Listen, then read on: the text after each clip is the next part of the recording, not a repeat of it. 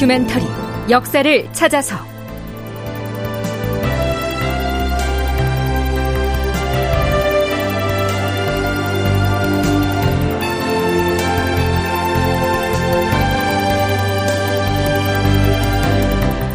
제 1144편 후금 기병의 침공. 맞설 것인가 피할 것인가. 극본 이상락 연출 황영선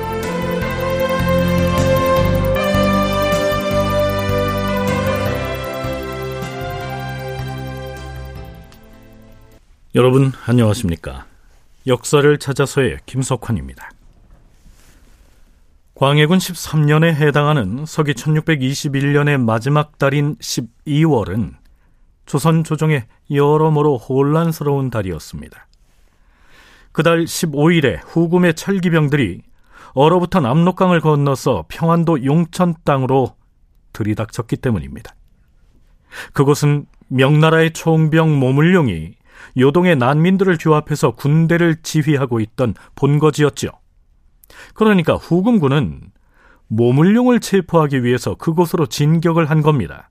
그런데 그 소식은 엿새가 지난 21일에야 조정에 알려지게 됩니다. 더구나 용천부사 이상길은 전하, 지난 15일에 후금 오랑캐의 군사들이 성 안으로 쳐들어와서 창고들을 부수고 쌀을 약탈해 갔으며 나머지 물건들도 다 휩쓸어 가는 바람에 창고가 당진되어 버렸사옵니다. 향교에 모셔놓은 위패들도 모두 불에 타버렸사옵니다. 겨우 이 정도의 짤막한 보고였기 때문에 용천에 있던 모물령과 그의 군사들은 어떻게 됐는지 후금군이 조선 사람도 공격을 했는지에 대해선 아직 알 수가 없었지요. 그러는 중에 서북면 지역에 파견됐던 순검사 권반이 계문을 보내오는데요. 그 내용은 지난 시간에 소개를 했었지요. 자, 한 대목을 옮기면 이렇습니다. 전하, 후고 모랑캐의 군사가 이미 우리 땅에 깊숙이 들어왔는데 어찌 말로 타이른다고 내쫓을 수 있겠사옵니까? 군사를 출동시켜서 대적해야 하옵니다. 서북면의 모든 군사를 그들이 점령한 용천과 철산으로 집결시켜서 우리 군대의 위세를 보여줘야 하옵니다. 이미 우리 땅으로 넘어온 후금의 군대에 맞서 싸워야 하지 않겠느냐. 이런 의견이죠. 자, 그렇다면 이때 압록강을 건너온 후금의 군사는 그 규모가 어느 정도였으며 누르아치로부터 어떤 작전 명령을 받았을까요? 서강대 계승범 교수의 설명 들어보시죠. 5천 기병대가 압록강 남쪽, 평안도 북쪽 해안가 쪽으로 와서 모문용을 잡기 위해서 마을 마을마다 쑥대밭을 만들고 지나다니는데 이때 이끄는 장수 이름이 아민이에요. 아민이라는 사람인데 이 사람도 누르와치의 특명을 받았죠. 특명을 받았는데 꼭 요동 난민들만 잡아 죽이거나 싸우고 조선군하고는 싸우지 말라 그런 거죠. 그럼 무슨 얘기냐면 아직도 여기서 괜히 몸만 잡아 들어갔다가 조선 수비대하고 전투가 벌어지면 이건 조선과의 전쟁은 불가피한 거거든요. 그러니까 누르와치도 출정하는 5천 기병대 지휘관에게 모문용과 요동 난민 군사들만 치고 조선군하고는 접전을 하지 마라 그런 거죠. 애당초에 출정을 할 때 누르와치는 후금의 군사들에게 모물룡을 체포하고 그가 거느린 군사들만 공격하되 조선군과는 충돌하지 말라 이런 지침을 내렸다는 겁니다. 설령 그렇다고 하더라도 후금의 군사가 국경을 넘어서 조선 땅을 마구 휘젓고 다니는 형국인데요. 전방을 수비하고 있던 조선군으로선 그저 지켜보기만 해야 하느냐 이런 문제가 제기될 수밖에 없었겠죠.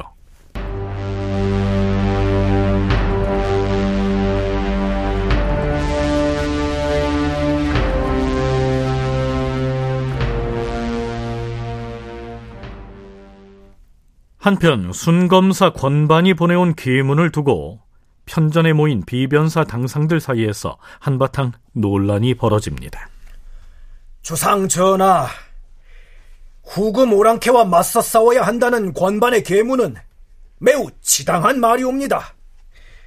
하오나 지금은 오랑캐군이 이미 강을 건너서 우리 땅에 들어와 버렸으니 우리가 병력을 동원하여 위세를 시위하려고 하여도 이미 때가 늦었사옵니다. 그러기에 지난번에 전하를 인견하였을 때 신들이 뭐라 하였사옵니까? 일단 400여 명쯤 되는 소수의 적이 선발대로 내지에 깊이 들어왔다 하니 우리도 맞서서 공격을 해야 한다. 이렇게 추청드리지 않았사옵니까? 그때 전하께서는 신들이 올린 추청을 응당 받아들여서 공격을 하도록 명을 내렸어야 하옵니다. 그 즉시 선전관을 급파하여 여러 장수들에게 후금 모랑캐를 물리치도록 진군을 도촉했어야 하옵니다. 물론 적이 아직 우리를 공격하지 않았는데 우리가 먼저 공격한다는 것은 정세를 감안할 때 마땅한 대처 방법이 아닐 수도 있어옵니다. 하오나 만일 적군이 앞으로 군대를 우리 땅으로 더 깊숙이 진격을 시킨다면 맞서 싸우지 않을 수가 없사옵니다. 이날 편전에서의 비변사 당상관 회의에서는 그동안 병을 핑계로 출사하지 않고 있었던 영의정 박승종도 참석을 한 것으로 기록되어 있습니다. 기사 말미에는 다음과 같은 사관의 설명이 수록되어 있습니다. 그 전에 후금에서 사신이 왔을 때 이이첨은 오랑캐 사신의 목을 베어야 한다는 의견을 극력 주장함으로써 자신은 중국을 사대로 받들고 정도를 지킨다는 평판을 얻으려고 하였다. 반면에 영의정 박승종은 이이첨의 그러한 강경책에 반대하였으며 후금과의 관계를 적당히 미봉하여 유지해야 한다고 하였다. 그런데 이이첨의 사주를 받은 사간원과 사원부에서 영의정 박승종의 의견을 비판하고 배격하였기 때문에 그는 화가 나서 병을 핑계로 출사하지 않았던 것이다. 임금이 날마다 간곡히 타일러도 거만스럽게 움직이지 않다가 후금이 변경으로 침범했다는 보고가 들어오고 나서야 부름을 받고 출사하였으나 잠깐 나왔다가는 도로 들어가 버림으로써 임금을 마치 어린아이처럼 여겼다. 이 자리에서 그가 후금 오랑캐에 맞서서 토벌해야 할 것이라고 주장한 것도 실은 그의 본뜻이 아니었다. 물론 이 해설기사 역시 사관의 주관적인 생각이 작용하고 있음을 감안하고 읽어야겠죠. 어쨌거나 이 시기에 이르면 왕년의 최측근이었던 이 이첨은 외교 문제에 있어서만은 광해군의 의중과는 정반대의 입장을 고수하고 영의정인 박승종은 임금이 출사를 해달라고 통사정을 해도 아랑곳하지 않을 정도로 국왕의 권위가 심히 흔들리고 있었음을 짐작할 수 있습니다.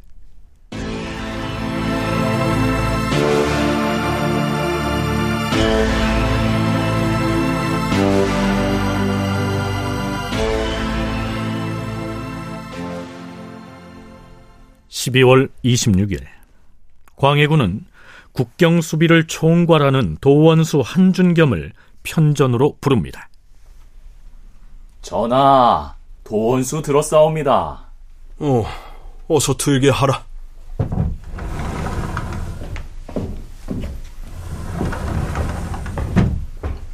음, 부르셨사옵니까, 주상 전하?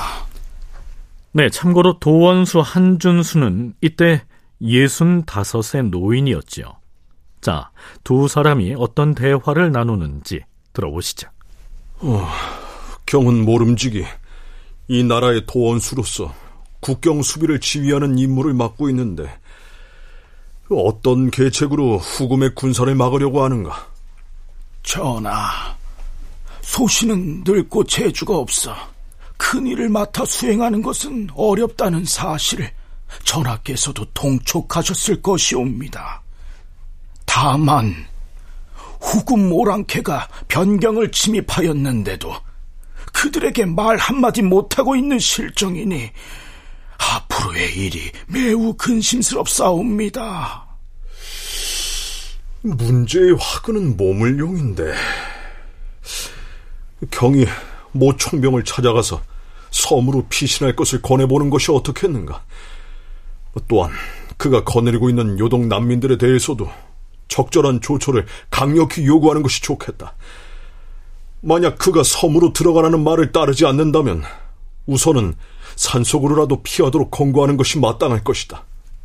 그러면서 광해군은 이러한 지침을 내립니다. 만약에 후금군이 임진왜란 때와 같이 우리의 성을 공격한다면 우리 역시 무기를 들고 싸우지 않을 수 없으나 후금의 군사들이 모물룡과 그 휘하의 명나라의 사람들만 추격하는 것이라면 우리는 구태여 거기 개입할 필요 없이 우리의 성을 굳건히 지키면 될 것이다.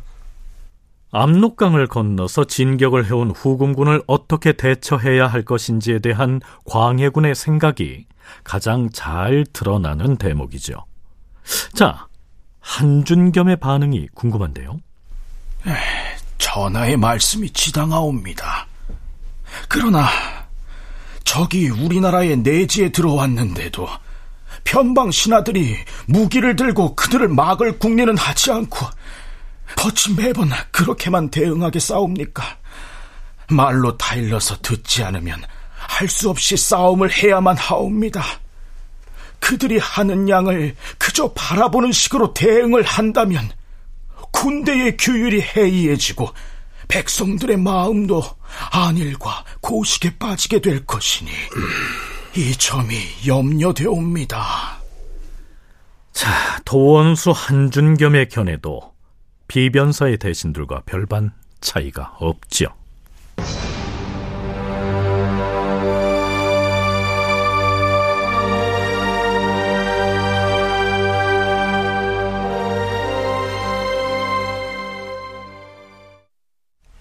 그리고 해가 바뀌어서 광해군 14년이 됐습니다. 광해군이 비변사의 당상관들을 대할 때면 늘 의견 충돌이 빚어지는데요. 정월 초 하룻날에 열린 회의라고 예외는 아니었습니다. 경들은 잘 들으라!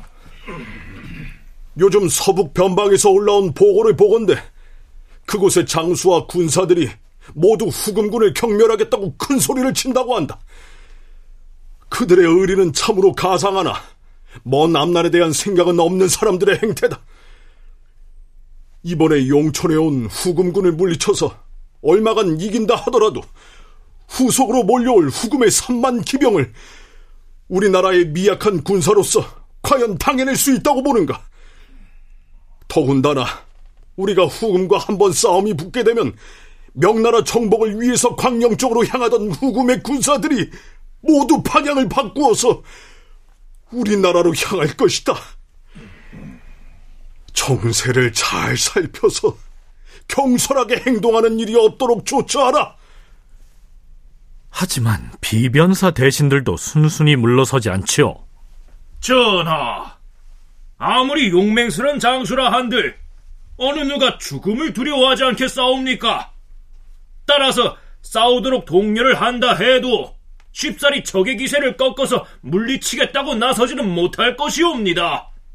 하운데 전하께서는 경솔하게도 싸우지 말라는 경고를 내리시니 만일 적이 몰려와서 싸우지 않겠다고 우리를 속이다가 마침내 돌변하여 우리의 성을 빼앗는다면 결국 적들의 간괴한 꾀에 빠지고 말 것이옵니다. 조상 전하, 옛날에 임금은 장수를 전장으로 보낼 때 수레를 밀어주면서 변방에서는 장군이 모든 것을 알아서 하시오라고 하였사옵니다. 군사 문제는 멀리서 현장을 헤아리기가 어렵고 전쟁 중에는 임금의 명령대로 하기도 어렵기 때문이었사옵니다. 지금 경험이 많은 노련한 장수들이 새로 뽑혀서 임명되었으니 다만 군사를 잘 지휘하여 병경을 지키도록 하시면 되옵니다. 싸우고 싸우지 않는 것을 모두 스스로 결정하도록 하시옵소서. 과인의 말은 싸움을 하지 말자는 뜻이 아니다. 만일 우리가 싸움에 나서서 후금 오랑캐군을 일과히 소탕해 버린다면 물론 나라와 백성에게 큰 복이 될 것이다. 그런데 지금 큰 소리를 치는 자들은 군사력을 헤아리지도 않고 늘상 무리한 의논만을 일삼고 있는데 만일 후금의 기병과 맞싸우다가 잘못된다면 종묘사직이 과연 어떻게 되겠는가? 종묘사직의 위망은 아이들의 장난이 아닌데 어찌하여 어명을 이처럼 가벼이 여길 수 있단 말인가? 심지어 광해군은 자꾸 싸우자고 큰 소리를 치는 사람은 아예 적당한 임무를 맡겨서 전장으로 내보내서 싸우게 해야 한다는 심한 말을 하기도 하죠. 자, 그렇다면 결과적으로는 어떻게 됐을까요? 서강대 계승범 교수의 얘기입니다. 이 천하 이런 일이 있을 수 있느냐. 우리나라를 침공, 저 오랑캐인데 싸우지 말라니. 근데 광해군이 허락, 끝내 윤허를 안 하니까 조선군과 후금군은 서로 조우하더라도 싸우지를 않고 그냥 지나가 버린 거예요. 근데 이제 사흘쯤 지나니까 후금도 아, 안 되겠다 해서 모문령 추적하는 걸 포기하고 조선군과의 싸움 없이 후퇴해버리죠. 그래서 임방관 사건은 누르하치와 광해군의 지혜롭다 그럴까요? 누르하치와 광해군의 서로 싸우기 싫어하는 두 통수권자의 이해관계가 잘 맞아가지고 서로 큰 충돌 없이 해프닝으로 끝나버렸죠. 만약에 이때 비변사의 말대로 어, 우리 땅에 들어왔네? 너 왜 허락 없이 함부로 들어와? 해서 싸웠으면 후금과 조선의 전쟁이 벌어지는 거죠. 결과적으로는 광해군의 전략과 예측이 맞아떨어져서 상황이 종료됐지만 눈앞에 침략군이 보이는데 싸우지 말라는 것이 말이 되느냐 뭐 이런 항변도 그르다고 할 수는 없었겠죠.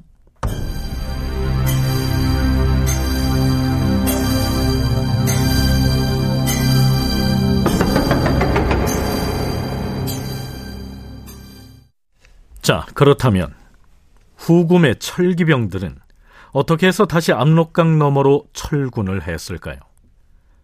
자세한 내용은 실록에 올라 있지 않지만 모물룡은 후금의 기병들에게 변변히 화살 하나 날려보지도 못하고 도망친 것으로 기록에 나타납니다. 광해군 14년 1월 14일 비변사에서 이렇게 보고합니다.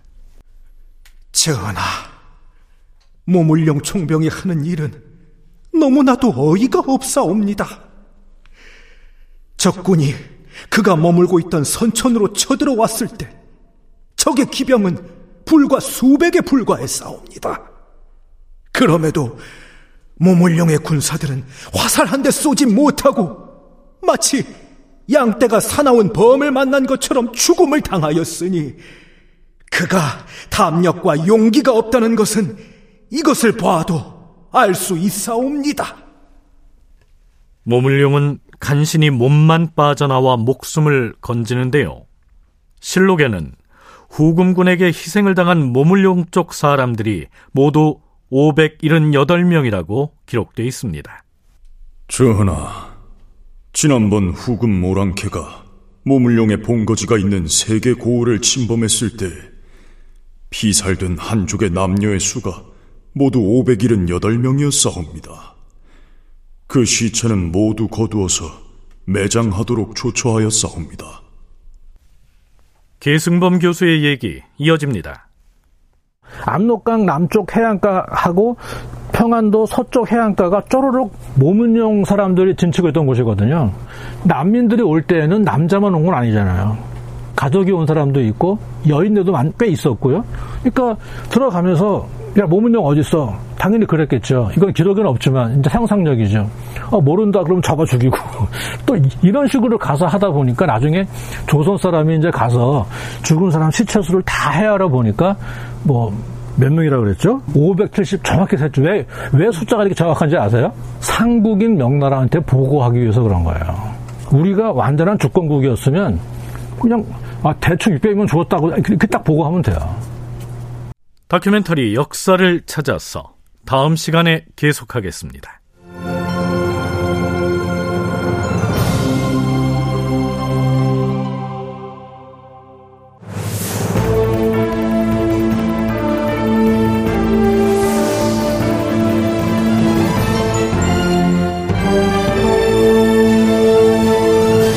다큐멘터리 역사를 찾아서 제 1144편 후금 기병의 침공 맞설 것인가 피할 것인가 이상락 극본 황영선 연출로 보내드렸습니다.